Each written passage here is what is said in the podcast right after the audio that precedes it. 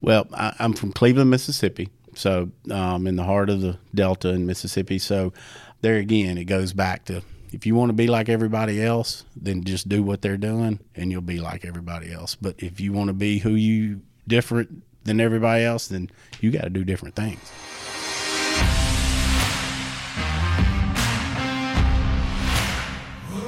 Today we discuss the journey of one of the greatest pitmasters in barbecue. His journey from going from Cleveland, Mississippi to barbecuing in some of the most prominent competitions and occasions like the James Beard House and the TV show Chopped. What it takes to have patience in your craft, how Craig hunts alligators, and much more. Episode 40 with Craig, the barbecue ninja Verhage, begins now.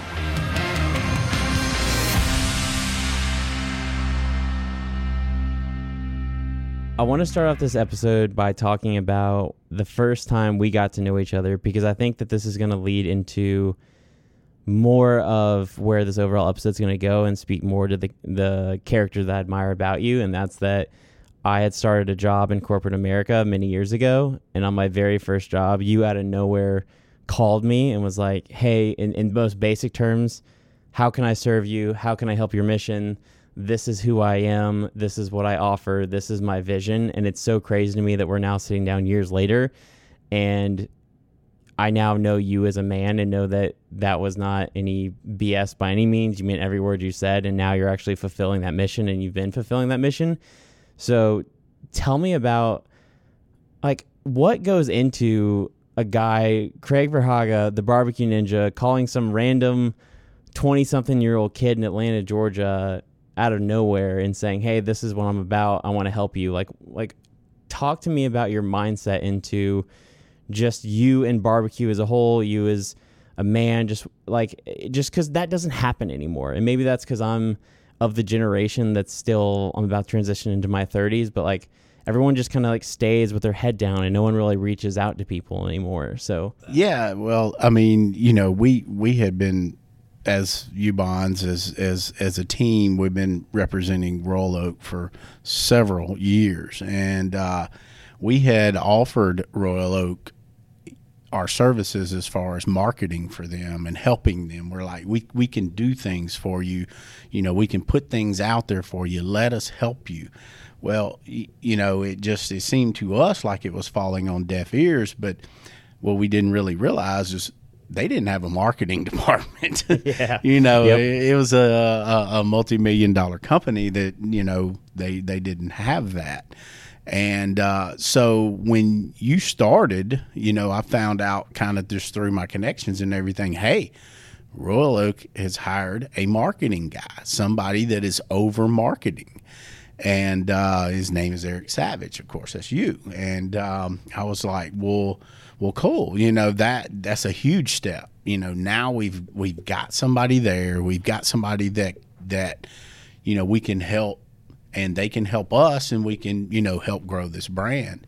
And us because it's one that we really believed in and really passionate about and it was exciting to us. So, you know, I found out, you know, who you were, and of course, I got your email, and I was like, well, you know, I'm gonna fire an email to this guy. You know, I didn't know you. You could have been a 50 year old man. I didn't know you were a 25, six year old man, or however you old you were, and and you know, kind of let them know who we are, who I am, and you know, at the time.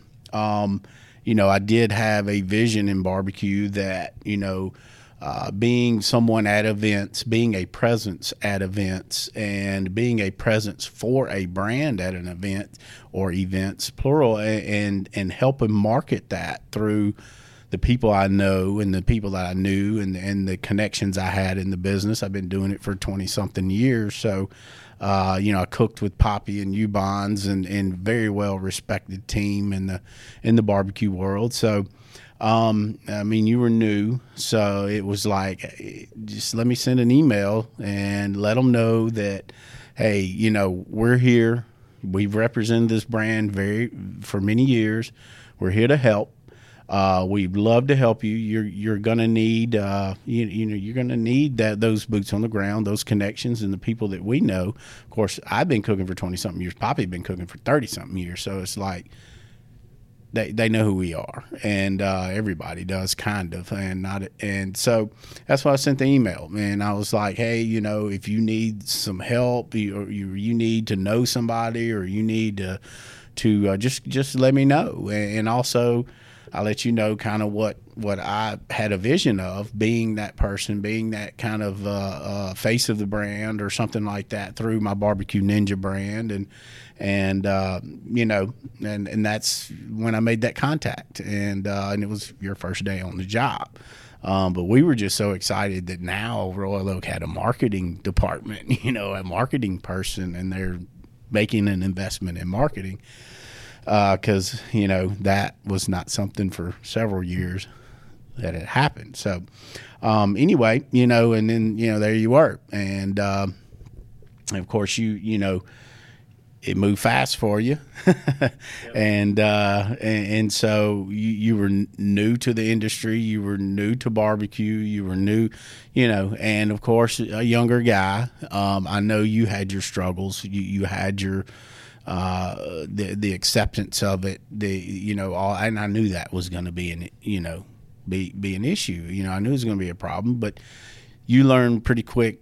You know, being smart eh, that if you kind of hooked up with us and and let us kind of bring you into the world and the barbecue world, and and uh, you you would be you know a little more uh, a lot more um, visible and a lot more accepted, so to speak, and and uh, and that's you know you came on in there and uh, and figured out that man, I just wasn't trying to shoot some smoke at you, you know, I just wasn't you know asking trying to say I need a job or something. I I mean I, I was like, dude, you're gonna need some help, and you know we can we can help you and uh, and and yeah, I was I was I was genuine in that offer. I didn't even know you who you were from anybody, but just knowing that that that was going to be needed, and us being representatives of Royal Oak and us, you know, believing in that brand was willing to do that for you. Talk to me about your journey. And I know this is a little bit of a loaded question, and and for those listening that don't know, Craig or I, this was this conversation we're talking about actually took place uh, almost four and a half years ago in in January of 2017. But I, I think people listening today, whether you relate to barbecue, whether you relate to Craig, whether you relate to I, we're all thinking about our vision for maybe it's a relationship, maybe it's about financial freedom, maybe it's uh, a business, maybe it's about being a content creator, whatever it is, we all have these things that we aspire to be. And I think very few of us actually ever, I think it's such a blessing in life to get to attain to that thing. And I don't want to even say that you've actually attained where uh, your original vision was, because I think that you still have the sky's the limit for you, and I, I'm super excited to continue to support you you through that. But I think that you in the last you know 12 to 24 months have have taken a massive step from where you were on that phone call with me four years ago. So what has that journey been like for you? What have you learned about continuing to pursue the thing that you aspire to be in? Because I think so many people, and, and I, I know I have even learned from you of just you continuing to show up to put yourself out there day in and day out of certain things may or certain people have let you down or things fell through. And rather than you kind of feeling bitter without speaking for you i'm to let you share that story or however much or little you want to share. Like you've continued to pursue that passion. And i think that there's something that all of us like i said regardless of what our goal is can can learn from you. So what has that journey been like? What has it been like to deal with those disappointments to have the patience to stay in this for you know you talked about 20 something years you've been cooking. So what what is that what have you learned from that? What can we learn from you? Well I, you know you you have to be persistent. You have to be consistent.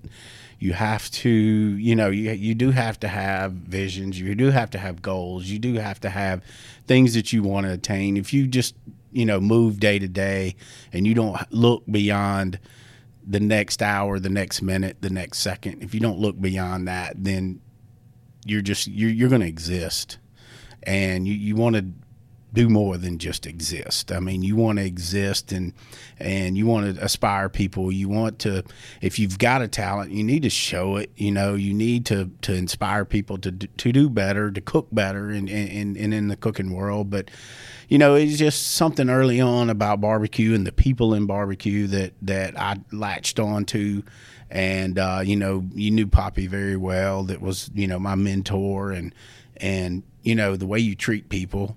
That's that's a big thing. You know you you know, you treat people how you expect to be treated. And that's going to go a long way in life every day. You know, that if you do that every day, you'll go a long way. Um, and so, you know, it's just one of those things. I've had some good things happen. You surround yourself with good people. Um, you know, there's a lot of toxic people out there. Um, I just don't have time for them. You know, it's just, you know, yeah, I can be friendly with you. I can be your friend, but I'm not going to surround myself by you if you're toxic because you're, you, you got to be positive. You, you got to be, you know, wanting to, to do better in life. And, and every day's a blessing. You just got to understand that too, because, you know, there's, there's people that don't make it to the next day. And, uh, and so you got to get all you can out of it.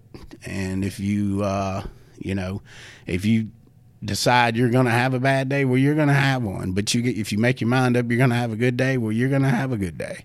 So, uh, but but as far as you know, my brand and what I've done with that, it's just uh, it's one of those things that I don't know. It's almost like light bulbs go off in your head, you know, type deal. It's it's like, you know, when when when you see somebody react to something, you know, you you you have to understand why they got that reaction or you got to understand you know why what they heard or what they saw meant something to them and and and and you know expand on that or play on that or uh, take it not really the word take advantage of that but uh, but it's uh, it's understanding what, what it is and and also um, you know going forward with it and not being scared to go forward with it. Yeah, I've, I've put myself out there, but um, you know, I feel like feel like I'm a good person, and I feel like that you know, I've always felt if somebody don't like me, they've got a problem. You know, I don't try to give anybody a, a reason not to like me, but um, but yeah, I mean, you know, barbecue's taken me all over the world. I've cooked in Australia. Um, I've I've cooked in the James Beard House. You know, I've I've done just wild stuff that a a redneck from Cleveland, Mississippi, you you just kind of you know shake your head about it. You're like, how'd that happen? You know, it's like Leslie and I went to Australia. You know, we got off the plane, we kind of looked at each other like, you know, just threw our hands up. You know, it's like oh my god, you know, here we are, you know, two two folks cook barbecue in Mississippi that, you know, we're we're two featured pit masters in Australia, you know, have that's the other side of the world, and uh, and then same thing when we cooked in the James Beard House. I mean, Leslie and I were just like, we're, we were walking on a cloud the whole time we were there. I mean, best chefs in the world have cooked in this place, and here we are, featured in the James Beard House in New York. So, um, but but then again, it's it's it's being humble. You know, it's it's like. I mean, I'm just sitting here with you and hanging out. I mean, it's like it, I'm no better than you are. I'm no better than anyone else. Um, but I've just been lucky, you know, and blessed. That's amazing. I, I think you touched on something that even I have to remind myself every day, and I know people listening definitely struggle with this idea that I think sometimes it's so much easier for us to think about all the things we're missing than the things we have. And it's so much easier for us to look at the excuses that the world gives us for whatever reason, where we were born, what our bank account looks like, what whatever that thing is, and we can either choose to accept that narrative and say, you know what, this is the best it's ever going to get for me.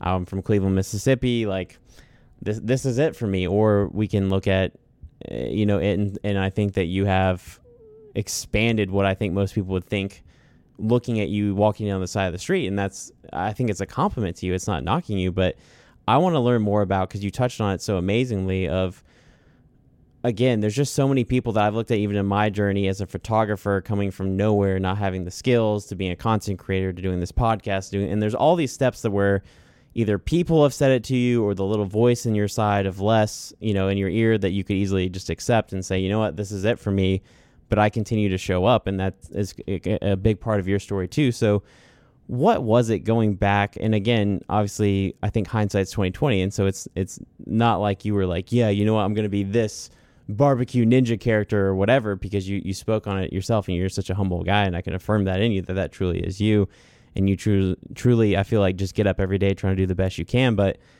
what was it uh, about being from kind of the middle of nowhere, if you don't mind me saying, like? you, you could have just chosen any other life. You're you're uh you know you have many brothers that I, unless I'm wrong aren't in barbecue space. Like, what was it about that journey for you that you were like, I want to do something different. I want to be more for my life, or I just want to continue to show up rather than kind of accepting that narrative of this is where I'm from and this is kind of what the rest of my life is. And now you talked about it. James Beard, you you know, you've been on Chopped. You didn't mention that. You've been on these massive things. I mean, you're you're one of the biggest faces in barbecue right now and eh, you're not from Nashville, Tennessee. You're not from Austin, Texas. You're not from Kansas City, Missouri, where all these barbecue capitals are. Like you are truly living in your own wake, if you will, and creating your own wake. And I think that's amazing. And I think there's so many people, myself included, that need to learn from people like you that are continuing to not accept what life is giving them and saying, here's the box that you have to live in as Craig, but instead you're like, I want to be more than this. Well, you know, I've, I've said many times that if you if you aspire to be like everybody else, then you're going to be like everybody else. But you know, if you want to be your own person, you want to do your own thing, you want to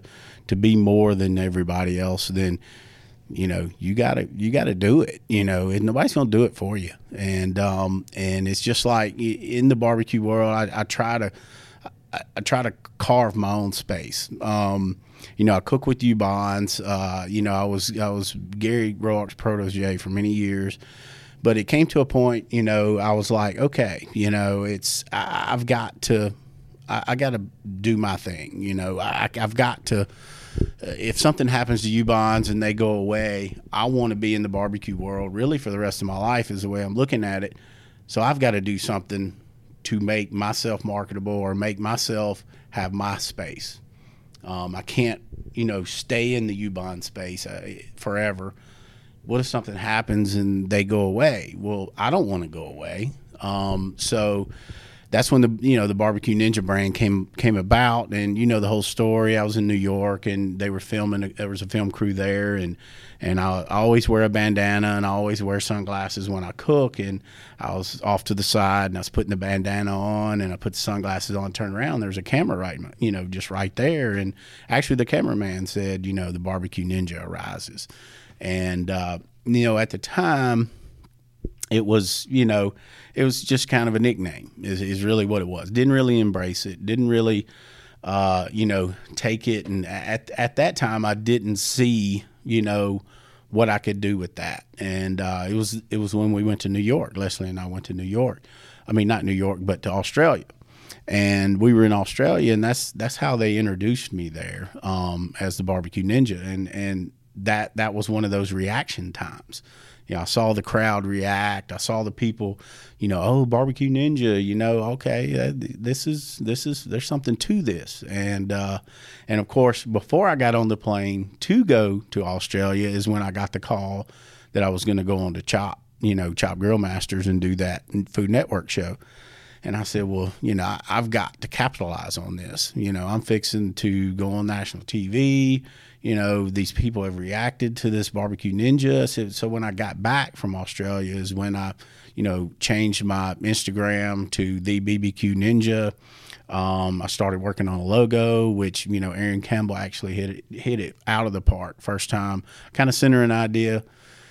She sent me, you know, my current logo back, and it was just you know it was a mic drop moment you know. You looked at it and you were like well that's me you know that that's perfect. That that is my look you know the beard the sunglasses the the bandana.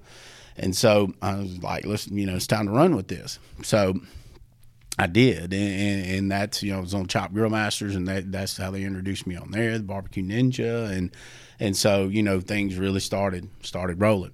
And with your help, which was was uh, well needed at the time and well appreciated, and and still. Uh, has been big and, and what I'm doing is, is is with the social media and the establishment of a Facebook page and, and the help with the Instagram and just everything you did for me to really take things to a whole nother level. And uh, we got to do something like that again. So I need that next level. but uh, but yeah, and just having fun with it, and and and you know, really thinking. You know, I do some cool stuff. You know, I travel the country. I do events all over the country. You know, New York, Denver, um, Kansas City, New Orleans, Chicago. Um, I know I'm forgetting some places, but uh, but several play, you know, and so I was just like, and a hunt, you know, I've got that part of what I do, and and also want to, you know, bring in the the hunting world with the barbecue world, and and so I was like, well, you know, that's kind of what I'm gonna start showing, you know, showing what I do, and and so that uh, you know that attracted a good crowd, um, and then not long after that's kind of when I was in New York. This is a good story too. Um, we did the Big Apple Barbecue Block Party, which brought in a couple hundred thousand people in a weekend in in you know Manhattan, New York, on Madison Avenue. And one morning, I was we had our grills out front because we would smoke chicken wings and we'd take them from the smoker to the charcoal grill, which we were running Royal Oak charcoal on, and you know to finish them off on the grill with our sauce. And um, and there was always you know a line of people. I mean, there would be a hundred yard long line. People would wait there and wait there for food, and so the grills kind of out front was going to be our show. You know, we were going to you know have the people watch us grill stuff while they wait in line. But that morning, I was uh, I was starting the, the the fire with a flamethrower. You know, one of these weed burner. I call it a flamethrower. And when I started it going and started lighting the fire, well, I look up and there's like you know, 10 people with their phone out, you know, videoing me starting the fire with this flamethrower. And that was one of those moments, you know, you're like, hey, man, you know, if, if these folks think this is this cool, me just starting a fire, well, you know, I had a friend also, Skip Steele. Well, at their restaurant, they actually put a torch on their wings when they finish them to set the sauce on the wings. I said, well, I think I'm fixing to put this flamethrower on these wings when we put them on the grill. And uh, so for two days, I held that flamethrower and flame through, flame through. I think that's a that's that's a word. It may not be, but if it's not, I'm gonna make it one today. Um, Eighteen thousand chicken wings, and you know both of my shoulders were like blown out because I was holding this you know flamethrower above my head, and and but for two days I had people literally video cameras, pictures. You know, they just they were all over that show, and um, and that's another thing I say all the time. If you're going to be in the circus, you might as well be the monkey. And uh, so, so I mean, we do these events and we vend, and you know, you're. I mean, you want to put on a show. I mean, that's what people are there for. They're there to barbecue, but they also want to, you know, see the people that cook it and how they do it. Well, we were doing it right out in front of them, and so that's kind of when that became my, one of my MOs too, is the flamethrower and how I do chicken wings. Well, all that kind of went to another level because I alligator hunt. You know, um, I hunt and harvest alligators. I clean them, I process them, and I do all that. Well, um, not long after that, well, same year, um, good friend of mine, Matt Pittman with uh, Meat Church, wanted me to come and, and do a class with him.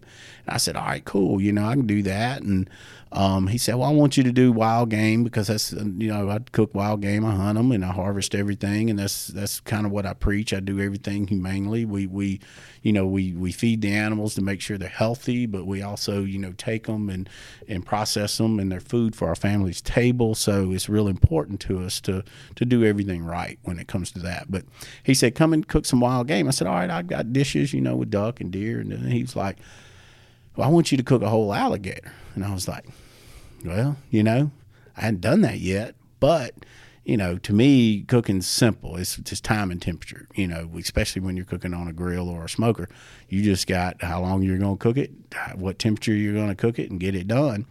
So then I, you know, for that class, I cooked a whole alligator, and um, it turned out good. And so the next couple of events I was going to, and they were like, "Hey, why, why don't you cook an alligator at this event?" It's like, all right, I can do that. Well, you know, of course, I had to put that flamethrower on that alligator.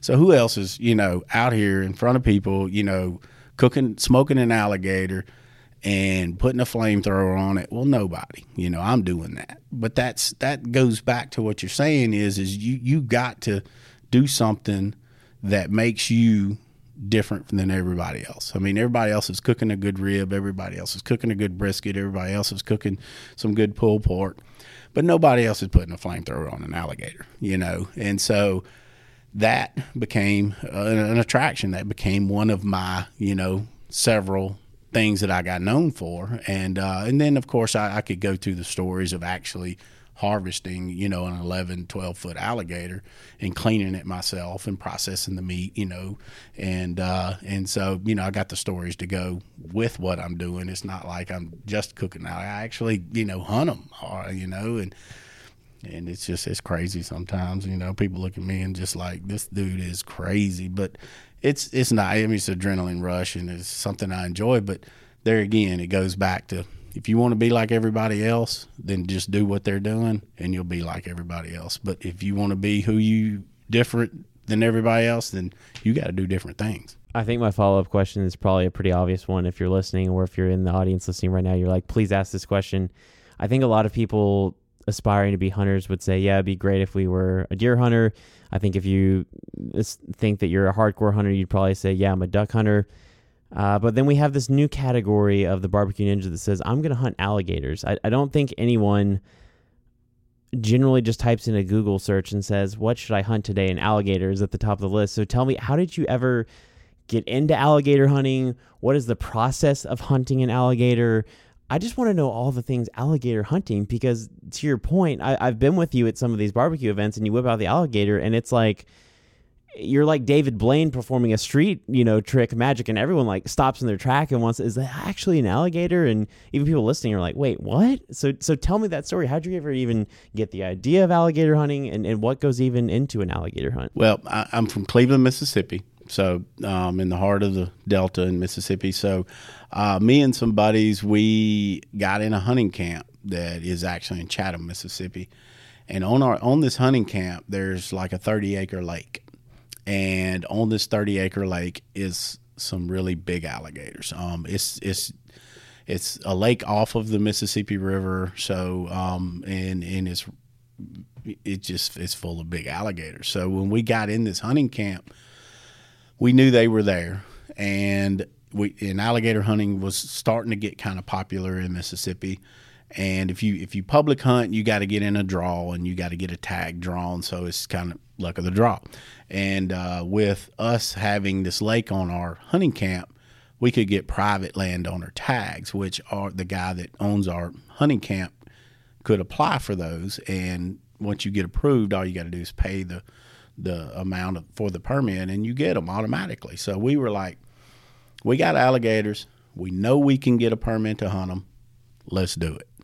And so we we uh, we decided to do it, and uh, a few of the guys they actually make you go through a class before you hunt them, and they kind of go through in the class of what you're supposed to do. Um, now, the way you see them on TV with swamp people, you know, hanging chicken or hanging, you know, bait, and the alligator swallows it, and they're there hung on the line, and when you come back, they're just right there. Well, that's not how we do it in Mississippi you know, that's totally different. Uh, we go out at night in a boat and we go on the lake and we've got a spotlight and you go across the water and their eyes will shine when you hit their eyes with the spotlight. So that's how you see them. And, uh, and you get the, you got to kind of sneak up on them. Um, you got a trolling motor that's quiet and, uh, and so you get as close as you can, usually 20 or 30 yards. And then you've got a throw rod with a treble hook and a braided line. So you're basically throwing a bass rod, you know, with a treble hook, and and and it's just a snag. It's a snag.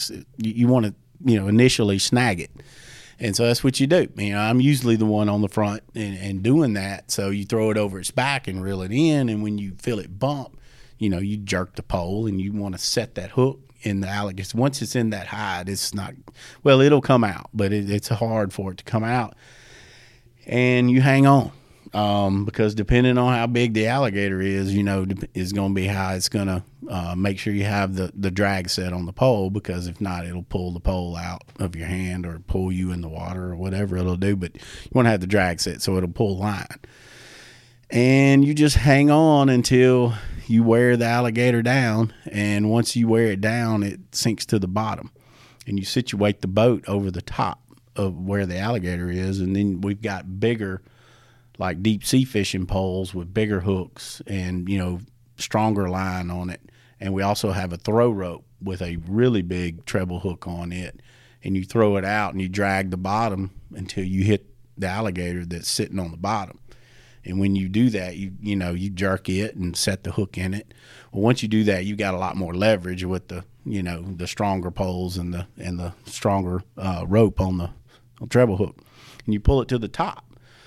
And it's already tired, so when you get it to the top, it's going to do the death roll. You know, you've seen an alligator do the death roll, and you just let it go because once it's done with that death roll, it's spent. You know, it's all of its adrenaline is gone. I mean, the, the, the alligator is is done. I mean, it's like a uh, uh, a wet mop. I mean, it's just it's it's it's spent. And then you after that, uh, you put a noose on its mouth. Uh, it's a cable cable noose on its mouth, and you put uh, electric tape on it. I know I'm going into detail with all this, but uh, you put electric tape on it, and then you you know you measure the alligator to make sure that it's one that you want to keep. Because with a tag, you get one alligator over seven feet, and you get one alligator under seven feet. So, like in this lake we hunt, I, I start watching these alligators like in March, you know, and we don't hunt them till August. So I know what we, I know how big they are. I know kind of where which ones are which. I don't name them. I hadn't named them yet. I guess I need to start doing that. Um, you know, we we just we just caught Fred. Um, but uh, anyway, you, you measure them then to see if that's the one you want to harvest um, because you don't want to you know get one eight feet and it be your big alligator when you know you got you know 11 12 feet alligators out there. So you you, you might release them then. Uh, but if you know it's one you want to keep then you you know put the tape on its mouth and and being a smaller lake we don't have to put the alligator in the boat. So we keep it on the side of the boat till we get to the to the boat landing and then we've got winches. We'll winch it up out of the water and throw it in the back of a side by side or a truck and take it home. Um, but but yeah you, you actually you know you actually you know shoot the alligator at, at when you decide to, to, keep it right? You know it's got a plate in the back of its head and you have to uh, harvest it that way. Um, you know with a 410 sawed off shotgun is how we do it. We started with a bang stick but it ricocheted a couple times off the head and you know you don't want 45 bullets flying around because sometimes we'll have you know the primary boat and we'll have a uh, chase boat out there. So a couple of boats with lights and stuff. So, um, but but that's that's it. And then you know we bring them in, and usually the next day we'll pack them in ice that night, and usually the next day I clean them and uh, you know and and process the meat and. I would imagine having a uh, alligator on the other side of uh, a fishing rod is not like really a largemouth bass or even a catfish where it's like, ooh, this is tough, and then 60 seconds later, you know, you're having it up in the in the boat for a picture. Like how, how long are these these these fights with these alligators? Because I would imagine, like you said, they're already sitting at the bottom of the the lake, and eh, you know these are powerful animals. So I mean, are they just like sitting there with their body weight, letting you drag them? Are they fighting it? Like, are there people holding on to you? Because again, these creatures are huge. I mean, they're multi hundred pounds and many many feet long. Like, what is that process like of the time that you've you know you've set the hook to the time where it's you know you, like you said you have it alongside the boat. I mean, is it a long time? Is it a few minutes? Is it an hour? Multi hours? What is that like? We have you know we we in the four years we've been hunting them, we've harvested eight of them, and. uh a couple well I, I, can tell you one of the smaller ones it was like a little over six feet it was our under seven foot we literally it took us 15 minutes um, we put the boat in we turned the boat around to go out to the lake and shine the light, saw some eyes. It was about 30 yards away. We got a little bit closer, threw the rod, hooked it, had it to the boat, had it, you know, harvested in literally 15 minutes. It took us longer to put the boat in than it did to, to harvest the alligator. Um, now, you know, we have also gotten one that was 11 feet, seven or eight inches, and – it took us, you know, two and a half, three hours. Um, now, look, these animals are smart. I mean, they don't live to be din- they're dinosaurs. I mean, they don't live to be as long as they are not being smart. So there's actually one alligator on our lake. We we call him the Dark Knight. He is uh he does have a name. He's one that's got a name because he's he's he's over twelve feet. I mean, he's huge, and we have had a hook in him literally three, no, four times. Four times we've had a hook in him, and he goes to the same area of the lake, and there's a tree down in that area of the lake, and he swims to that tree, and it's got a bunch of branches that are off of that, and he swims around those branches and he'll either pull the hook out, you know, the hook will catch one of those branches and pull out of him, or he'll tangle up the line in those branches. And when that happens, you know, you you end up cutting the line and and not catching him. So, you know, it's not it's not as easy as it sounds. I know you know you kind of made it throw a hook, hook him, da da da, but you know, and it depends on the weather too. You know, you go out there and it's cool, they'll they're not active you know they're under the canopies of the trees they're not out swimming around well if they're not out swimming around you can't really get to them when they're under the canopies just sitting there um, so we found that if it's a good warm night it's a full moon they're very active, you know, because they can see better. They're out feeding, you know, so they're they're swimming around, and, and that's usually a really good time. But if it's a cool night, I mean, we're talking, you know, the end of August, first September, so you may have a little front come through and it cools off. Well, they're they're not they're not active. They're not out swimming around, and you know, you're not gonna you're not gonna have a chance to get one. So, um, but to answer your question, yeah, it's been anywhere from two and a half to three hours to 15 minutes. So, uh, but I can tell you when you got a hook in one of those dudes, it's it's a power that you have never felt before in your life. I mean, it is literally. Uh, I can't even really put into words the the power that you feel pulling that pole, and you're trying to hang on to it, and uh, it's just it's amazing. It really is. I know this is a bit of a loaded question, and and I think for most people anything talking about the current day or even the last year is, is typically a negative answer. But what do you feel like the state of barbecue as a whole is in 2021? Because I think one, I guess I'll I'll set this up with knowing that the thing that I learned most about being in the barbecue industry for almost three years that I was in uh, several years ago was that uh, if you live in the South today, barbecue is top of mind for you, or you know what it is, but when you and I have been together at say a festival in Chicago, like it, it is like this completely exciting thing for them. They never get to do it. Like the idea of country music and barbecue is like this this foreign concept to them. It's huge, and so I think that I can't remember what the stat was, but I remember seeing it uh, when I worked in the barbecue space. But it was like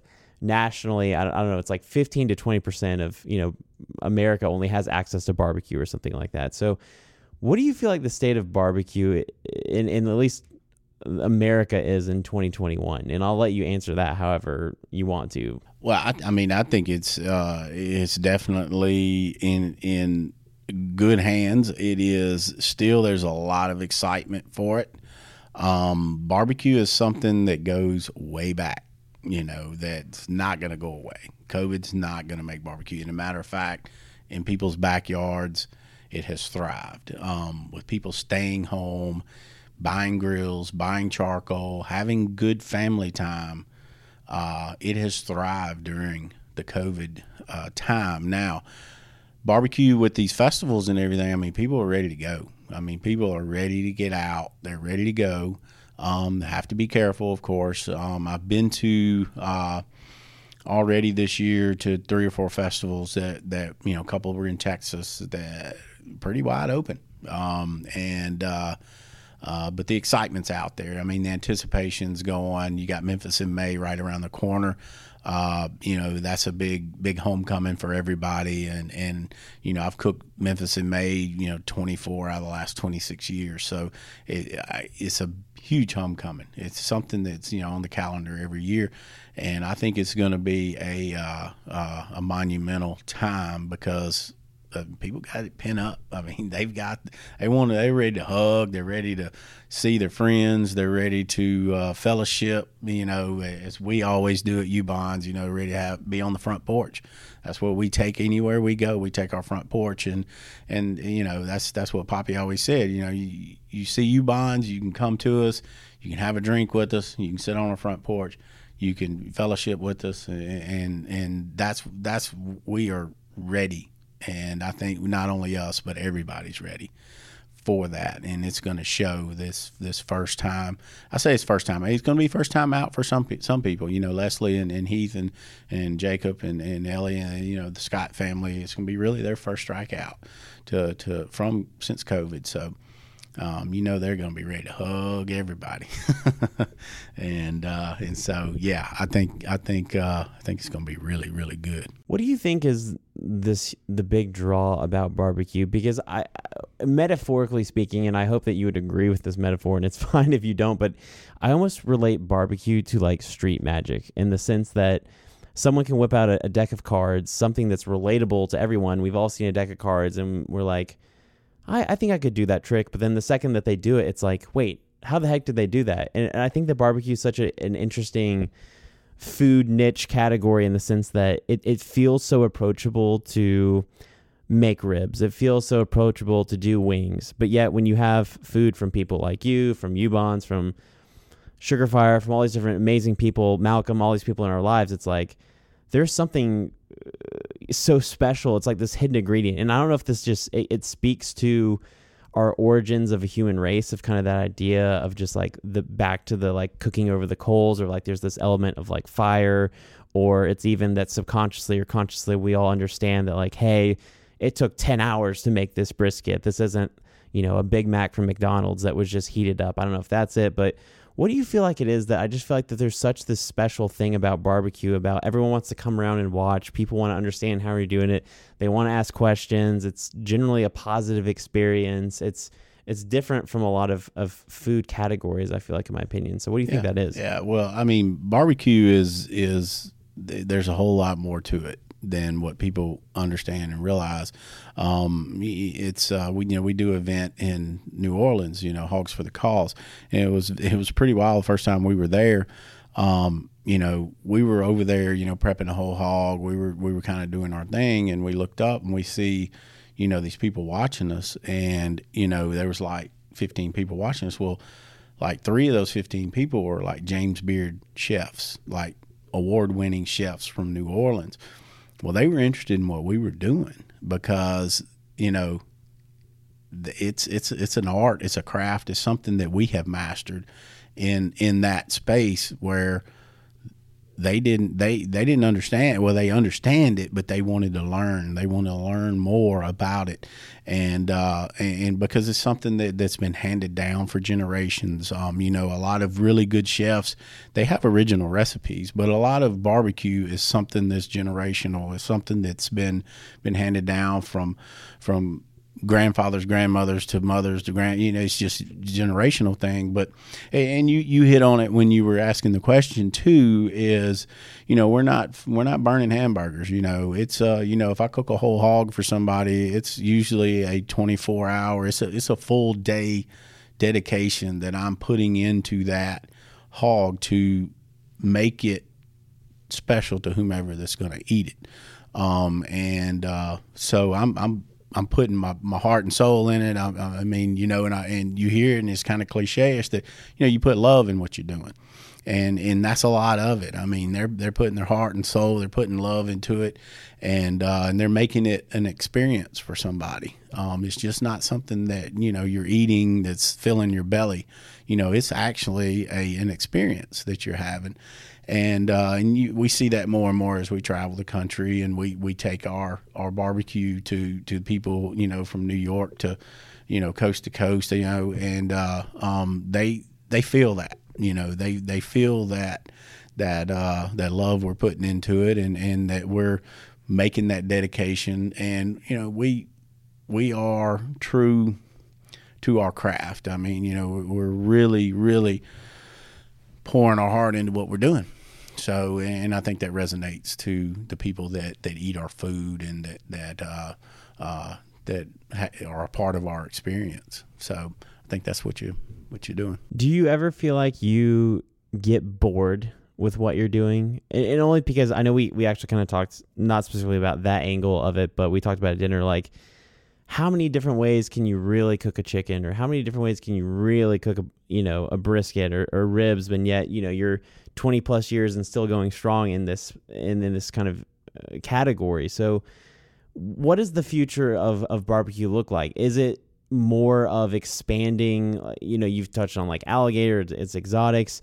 Is it just an improvement of things that have already been done like new recipes new techniques? Like is it this just constant for for you is it this pursuit of trying to put out the best brisket chicken ribs whole hog whatever it is and knowing it's it's a it's a long it's a marathon not a sprint of just little by little you're learning from each cook? Like what is it about barbecue that keeps you coming back every day and it's not like oh shit like here's just another whole hog or here's just another brisket? Yeah well you you, know there again in your question you you did hit on it uh, a bit that you never quit learning you never quit learning in life you never quit learning in cooking you never quit learning in barbecue because somebody's always doing something different and it's always you know cool to see what they're doing and how they do it and you know you might translate it into what you're doing. You might tweak something, you might do something a little different. You're like, hey, you know, that's cool. He does it this way. You know, I want to do it that way.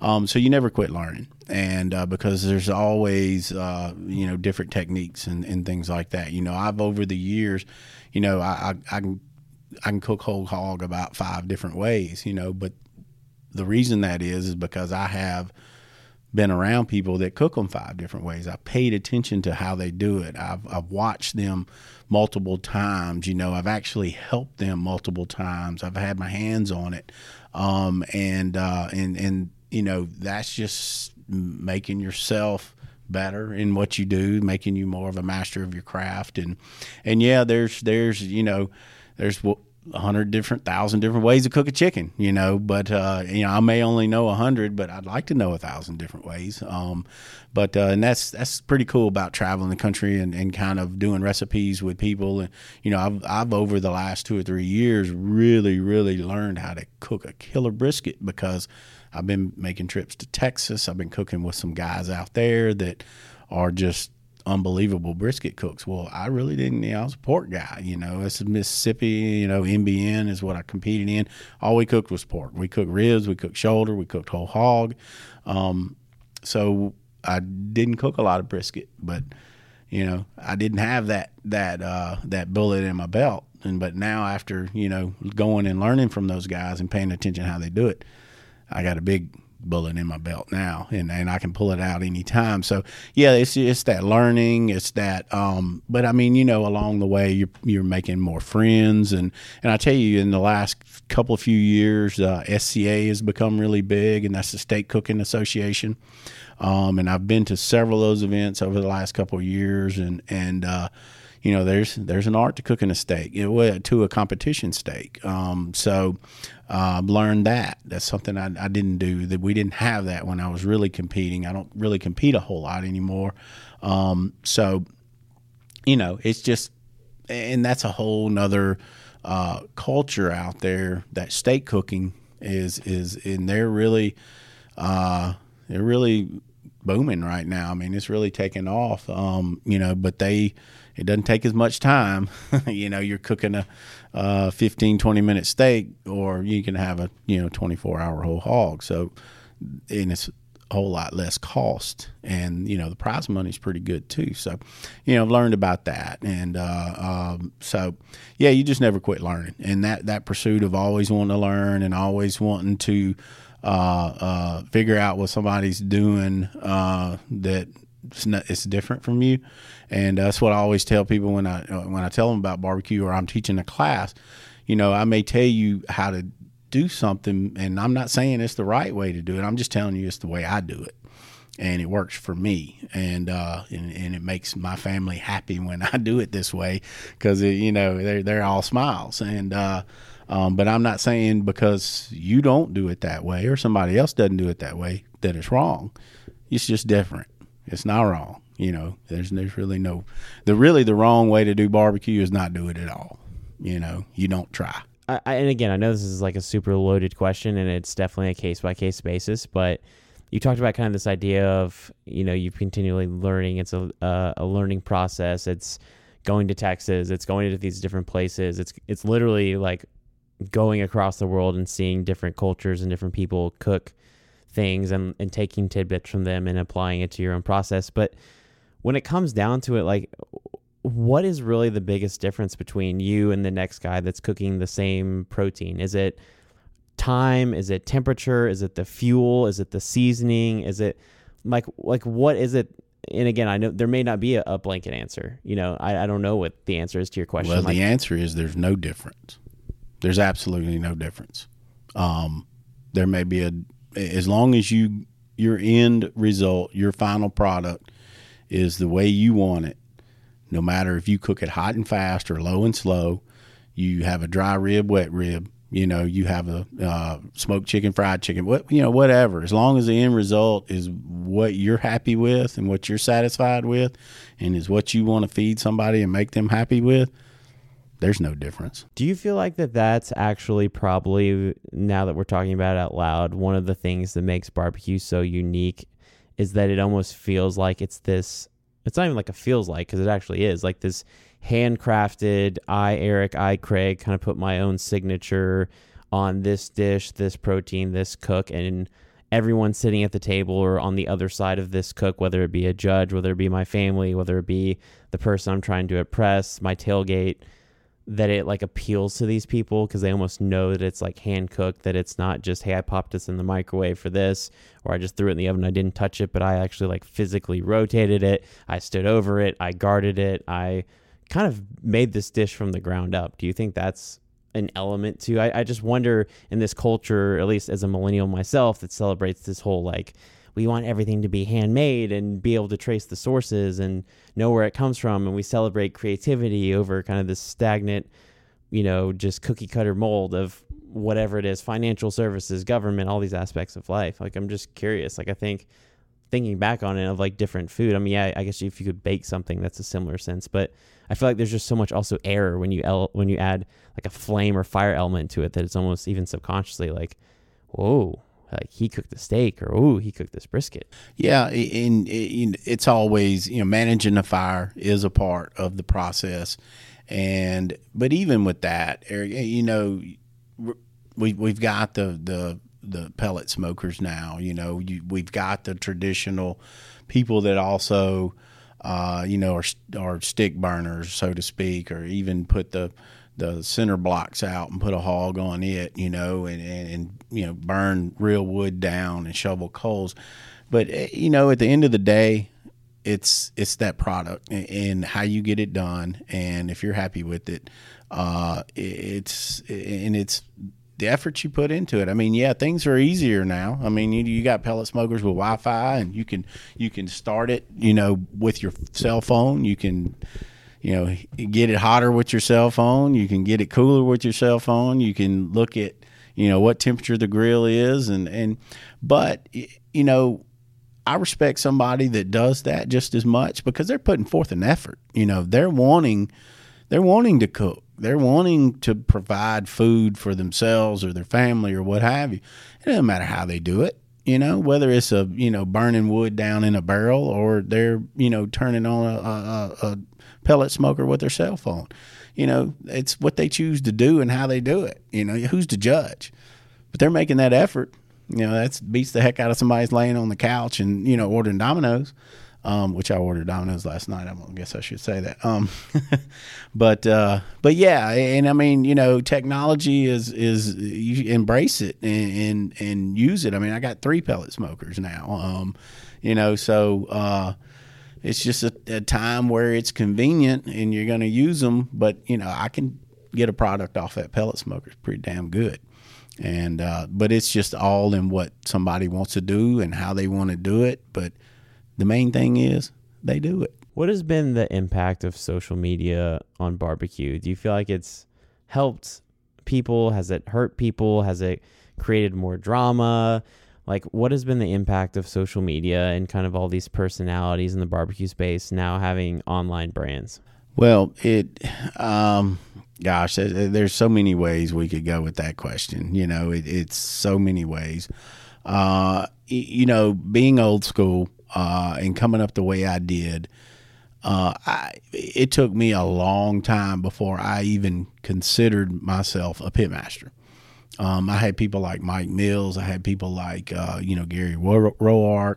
I had people like Pat Burke. Um, there was people out there, and I know I'm forgetting some great names that I'm not mentioning right now, but there were some people out there that that I looked up to that I knew I couldn't I couldn't you know hold their their charcoal bucket, and uh, but now with with social media and everything, everybody immediately is a pitmaster. you know, everybody that's got a grill or a smoker is a pitmaster, and uh, but they don't understand. You know, I guess in my mind what that entails. Uh, but it, you know, it, it's it's affected it positively in the fact that there's a lot of great content out there, a lot of great recipes. You, you you're exposed to a lot more food. You're exposed to food around the world, and it's been really cool for me um, because I've been able to keep in touch with people all over the world. You know that cook barbecue. Um, there's there's very few days that go by that I'm not messaging with somebody or getting a message from somebody that that may be in Australia or they may be in England or they may be in Germany, eh, you know, all over the world. And and with social media being able to to keep you in contact like that, that's really cool. Um, because you you know, if you were just cooking in your backyard or you're just doing local contests, you never would get to know somebody like that or have a relationship with them uh, where you, they can ask you questions or you can ask them questions. So that part of it's been really, really cool. Um, I, have enjoyed social media, and for several years I, I, did the Houston Livestock and Rodeo, and I cooked in the uh, the international section with a team from England, um, and uh, and so I met all these people. You were there, you know. You remember we filmed there, and that was that was an awesome deal you did, by the way, and we cooked those steaks there. We cooked steaks with a team from Australia, and uh, and it was through social media. You know, I met those guys the year before, and I knew they they were talking about bringing these steaks and and wanting to do this big cooking. And so I just reached out to them. I said, "Hey, I got a charcoal company I'm an ambassador for." I said, "Let's cook these steaks with this charcoal and do some do some uh, filming and let's blow this thing up." And it did. You know, it was it was awesome. But in that international section, I've gotten to know people from Austria and Mexico and Brazil and Australia and, and all over. But in social media has allowed me to keep up with those people and contact with those people for years after we've left there. And, and so I love it. I mean, uh, it, it, now it is a job. um, it is part of my job with Royal Oak being the marketing coordinator. And, uh, um, but also being you know brand ambassador and and uh, but you know it does have its other side. You know you got your keyboard cops that you know want to uh, want to chastise you sometimes because you know you, they may think your your uh, smoked chicken is because it's pink from the smoke is underdone and they you know they want to jump jump on you and and say bad things or what what have you. But you know you you've got that out there too. So uh, that's that's the negative side of it.